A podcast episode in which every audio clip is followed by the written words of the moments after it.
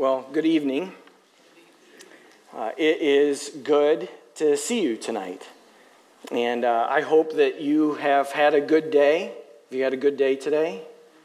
And uh, I trust uh, that maybe you've even had a good meal before you came, or maybe you're looking forward to a good meal afterwards. Um, maybe not. Uh, did you have a good week? Good week of time whatever, you know, with work or school. You know, spring break was just a week before that. I don't know if anybody was out of town. Have you ever had, maybe you had a good vacation, a good time off, uh, a little bit of break from things? You know, there's a lot of things that we think about in our lives that are good, right? And people will ask. We, we think about life a lot of times in terms of good and bad, or maybe just good and hard, right? How are you doing? I'm good, right? Or maybe when somebody leaves the room, you say, good riddance. uh, it's all perspective, right?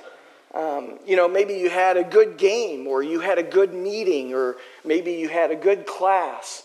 Uh, whatever that looks like, right? That we think about things in terms of good, and maybe things that are not so good, maybe things that are even bad.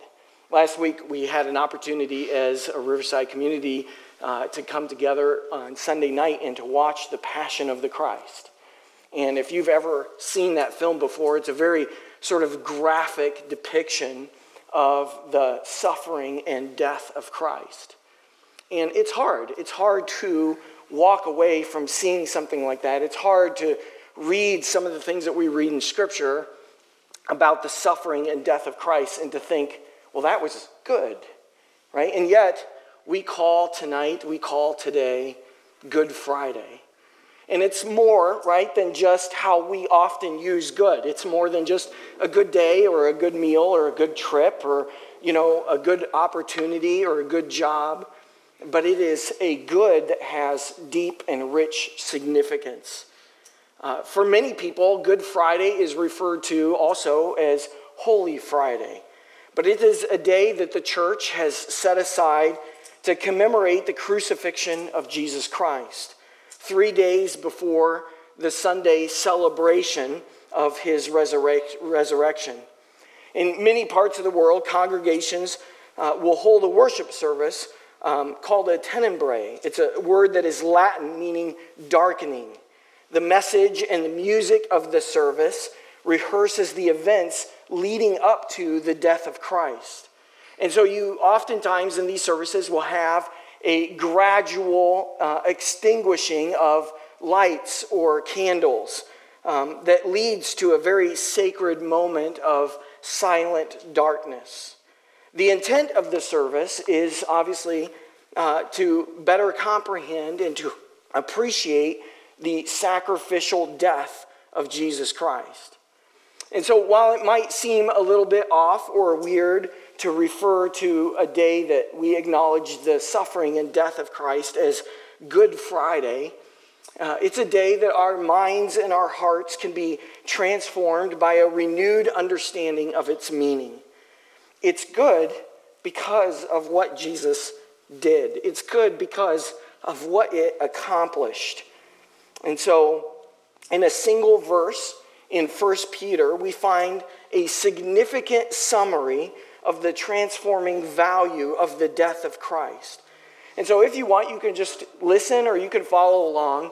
But I want to direct our attention tonight to 1 Peter chapter 3 verse 18.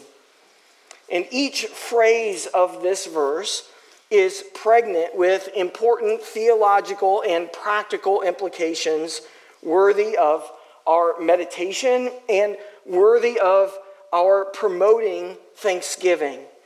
It's a reason to find joy in the midst of death and suffering. And so I want to read for you 1 Peter chapter 3 verse 18 and I want to share with you five significant truths out of this verse that lead us to a proper understanding of why we call it Good Friday. And like every good pastor, I made it all start in S's so that it will be easier to remember.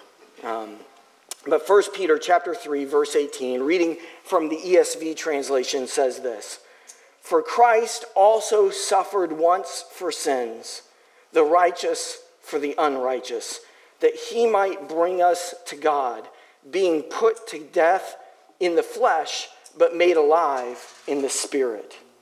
Amen. You know, Peter packs a lot of truth into this verse. And there's a lot of richness that is here, uh, but there's also a lot of reflection in terms of the suffering and death of Christ. Firstly, we see that the death of Christ is sufficient. Christ, Peter says, suffered once. The death of Jesus was unique. It was unlike any death in human history before and after. In contrast to the multiple daily and weekly and annual Jewish offerings by the priests that would occur at the tabernacle or in the temple, the fact that Jesus only needed to suffer once proves that his death was sufficient. Hebrews chapter 9, verses 25 through 26 says, Nor was it to offer himself repeatedly as the high priest enters the holy places every year with blood not his own, for then he would have had to suffer repeatedly since the foundation of the world. But as it is, he has appeared once for all at the end of the ages to put away sin by the sacrifice of himself. And so Peter recognizes that there is significance to the fact that this sacrifice was once, in the sense that it was sufficient. He, he uses the word suffer here to place in place of death because throughout the epistle he wants to connect with his readers who are encountering suffering. They're encountering emotional and verbal and even physical persecution for their faith. And Jesus understood what it meant to suffer and to die, and that in his death, it made him not only sufficient, but the only sufficient object of faith. And so Peter tells us that Christ suffered once. Aren't you thankful that we don't have to continue to sacrifice, that Christ doesn't continue to suffer and die, but that it was sufficient for all time, for all people, for all sin. Secondly, Peter acknowledges that the death of Christ was satisfactory. Uh, Peter says it was for sins, right? For Christ also suffered once for sins. The death of Christ was atoning. It means that his death was satisfactory to pay the just penalty of the sins of the world. 1 John chapter 2 verse 2 says he is the propitiation of our sins the full payment, and not for ours only, but also for the sins of the whole world. His payment, his death, his sacrifice was sufficient, and it was sufficient in a way that it was for all sin. It satisfactory, satisfactorily met the, the demand of sin for everyone. In the death of Christ, sin's punishment is met, guilt is removed, Freedom is gained for the one who trusts in God's provision through, through Christ. The problem that separates sinful humanity from a holy God is sin. That's the issue. That is the divide.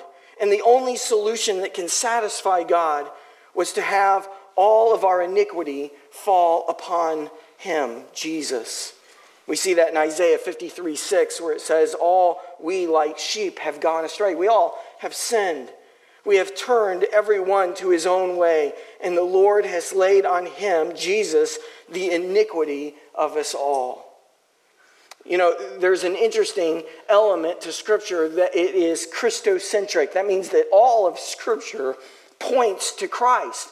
There's a lot of good things for life and for, uh, you know, this world and relationships, but everything has a purpose in that it points to Jesus Christ.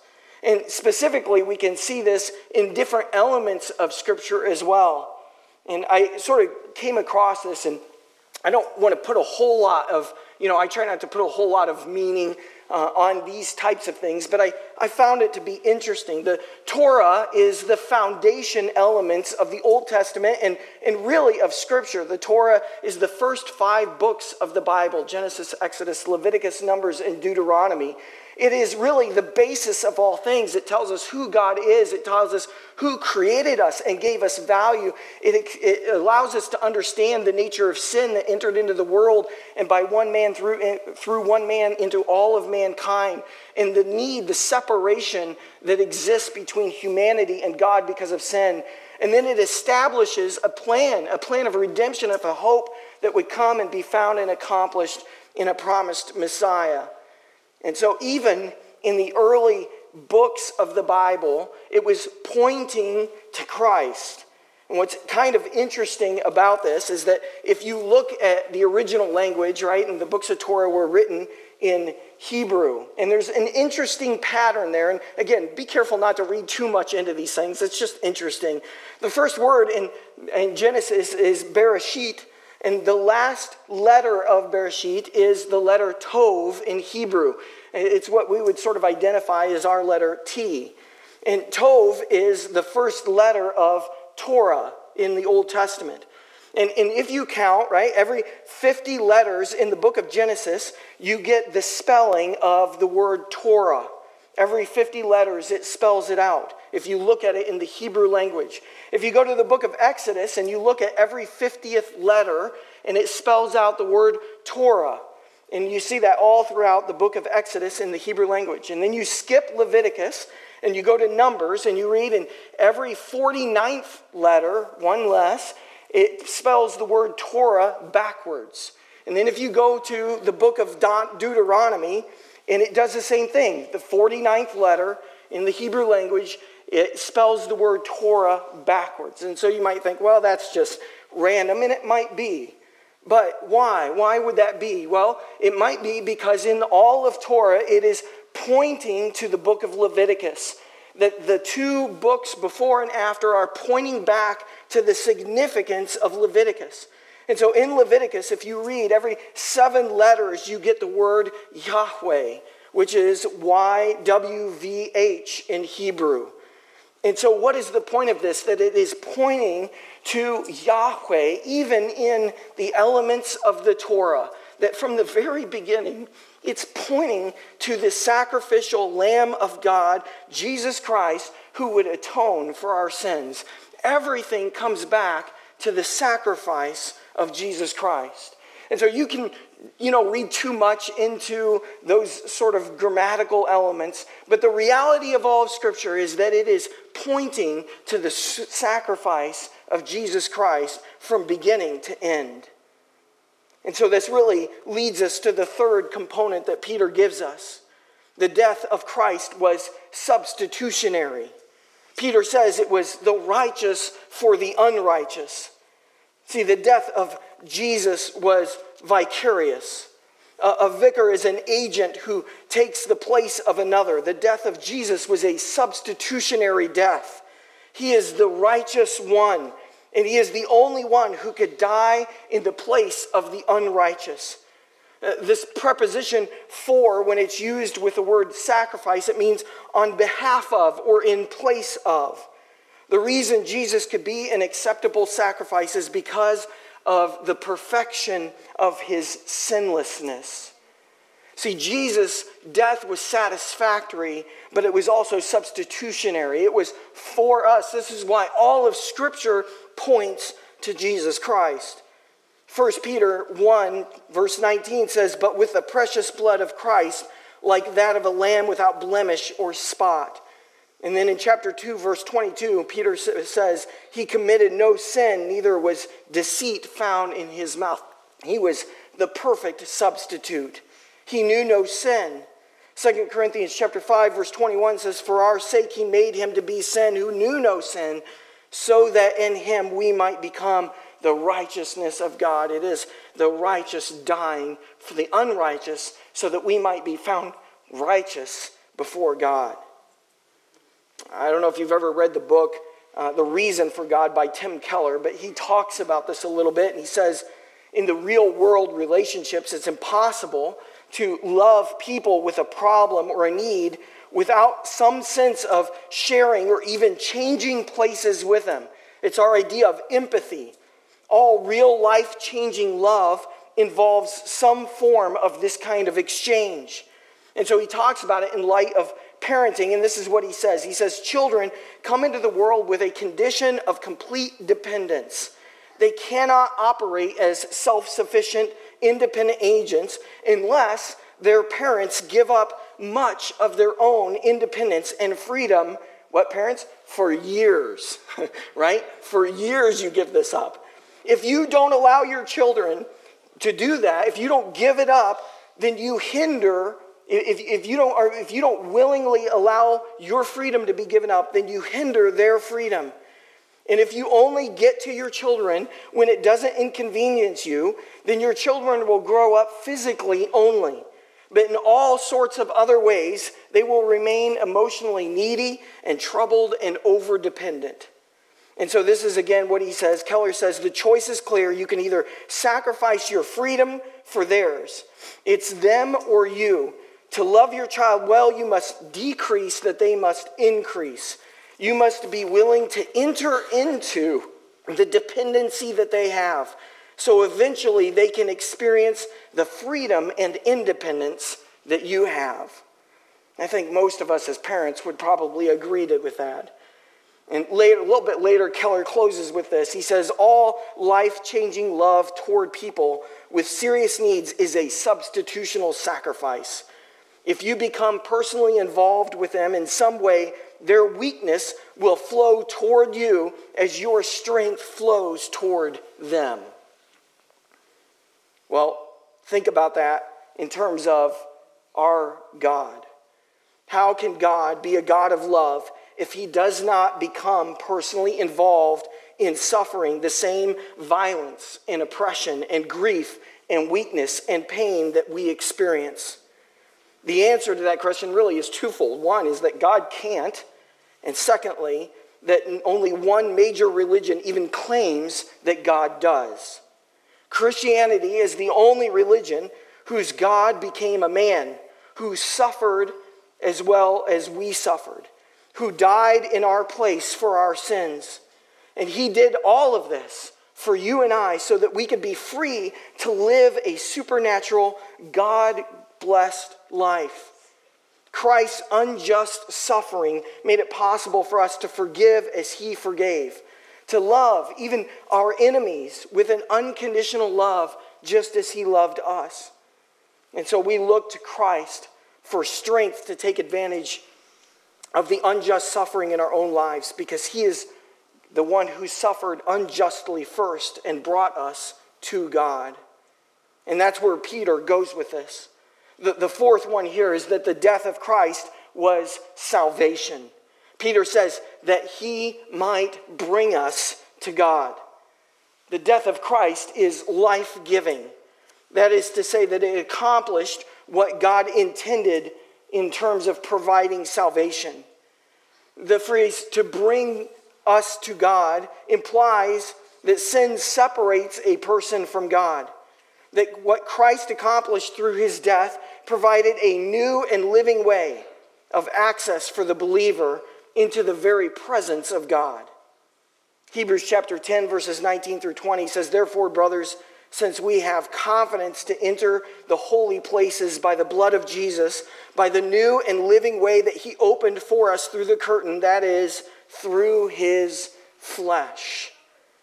Paul actually describes this as well. In Ephesians chapter 3, verse 12, he used these sort of descriptors where he says it was bold and confident in terms of the access that was given to us through the death of Christ.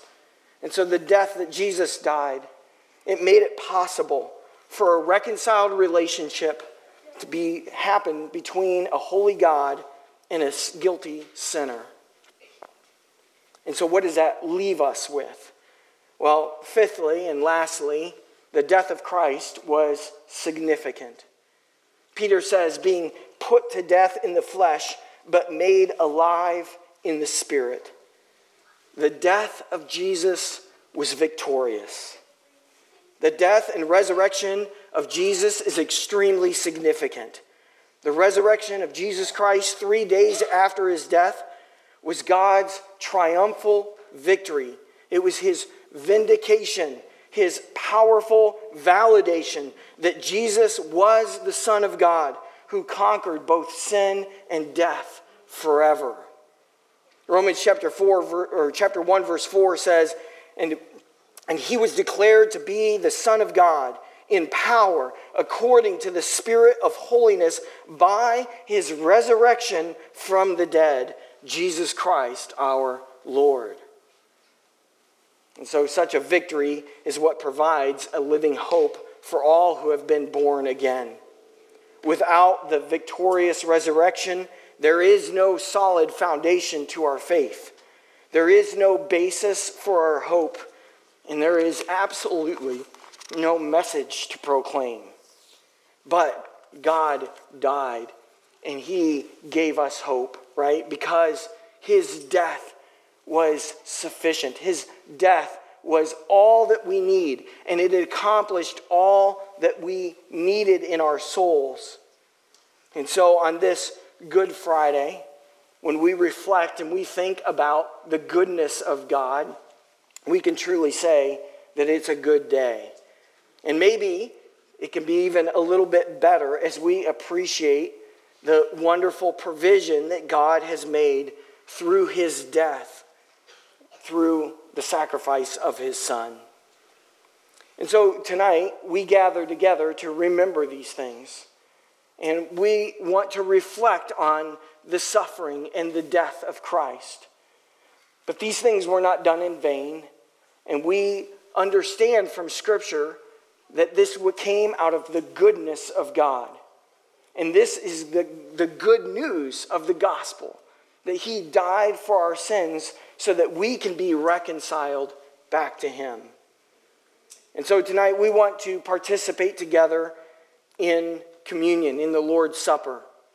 And the Lord's Supper has deep and significant meaning for all those who have trusted Christ as their personal Savior. Uh, it's something that we do that is specifically for believers. And, and so we want to do this together. If you've trusted Christ as your personal Savior, then we would invite you to participate along with us here. And, you know, age doesn't matter. Parents, you can kind of determine and decide if you feel like your kids are uh, understanding and ready to participate in the Lord's Supper together. But we want to take some opportunity to reflect because that's really what Good Friday is about. It's about reflecting on the goodness of Jesus Christ and the good things that were accomplished through his suffering and death on the cross that would make way the possibility and the event of the resurrection. And so, as we think about communion, let me just sort of share with you a story. Uh, Charles Swindoll tell, told a story of a widow named Mrs. Roberts. Her husband had recently died from a sudden heart attack. Alone, afraid, and facing an unknown future, her grief knew no bounds.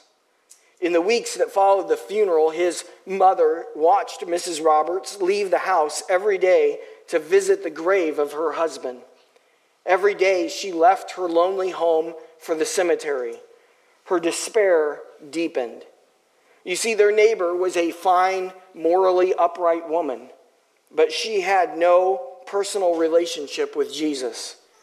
Over the years, his mother had attempted to reach her with the gospel, but Mrs. Roberts was never particularly receptive. And because she had no hope in Christ, she had no hope in his resurrection, no hope of any happiness in life, and certainly no hope of any eternal, peaceful home in heaven. And Swindoll says this He says, I'll never forget that the day that my mother said to me, Charles, I want you to pray that Mrs. Roberts' heart will be open to what I have to say. And within a few minutes, she made her way across the street with a batch of warm cookies and a pitcher of lemonade. And that afternoon, Mrs. Roberts listened to the good news of Christ and embraced the truth. Because Jesus rose from the dead, death has no claim in any final victory. But Christ and all those who believe in him will live forever with him. That is the purpose of our time, right? It's the purpose of gospel. It's what everything points to. And maybe you've never come to that conclusion yourself.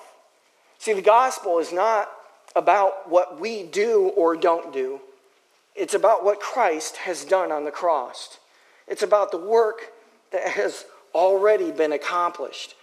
It's about his death and resurrection for all mankind as a satisfactory atonement for our sin. It's not something that we earn, it's not something that is passed down from generation to generation. It's not something that comes from simply participating in church activities. It's something that comes from a personal place of faith and trust and belief in our own hearts. It's an acknowledgement of who Jesus Christ is. It's an acknowledgement that Jesus is who he said he was, that Jesus is who the Bible clearly teaches that he is, that he was the perfect Son of God, and that he was sent from God to this earth to become man and to suffer and to die on the cross as the payment and to qualify as the penalty of our sin. And that by faith we can receive him into our lives. And when we do that, we receive his gift of life. We receive his gift of forgiveness of sins. And ultimately, we receive his gift of eternal hope with him forever. And it's a simple but good gospel message.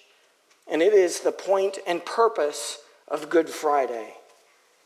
1 Corinthians chapter 15 says in verse 26, it says, The last enemy to be destroyed is death. When the perishable puts on the imperishable, and the mortal puts on immortality, then shall come to pass the saying that is written, Death is swallowed up in victory. And then later in that same chapter, verse 55, it says, O death, where is your victory? O death, where is your sting? The sting of death is sin. The power of sin is the law. But thanks be to God who gives us the victory through our Lord Jesus Christ. Why did Jesus need to be crucified? Why did he need to be resurrected? The death and resurrection of Christ is actually the death of death. The resurrection is the destruction of all that destroys. It is the end of the endings. It is the ruin of all that ruins. And it is the annihilation of all that kills and robs and infects and corrupts and distorts. The resurrection is the final end of all that produces final endings. Death is over. We all know that we live in a world that's not right. It's not the way that things should be. Children are not supposed to die. Doctors and nurses should not have to watch people die from cancer and disease. We all know that life and health and beauty and peace and love are better.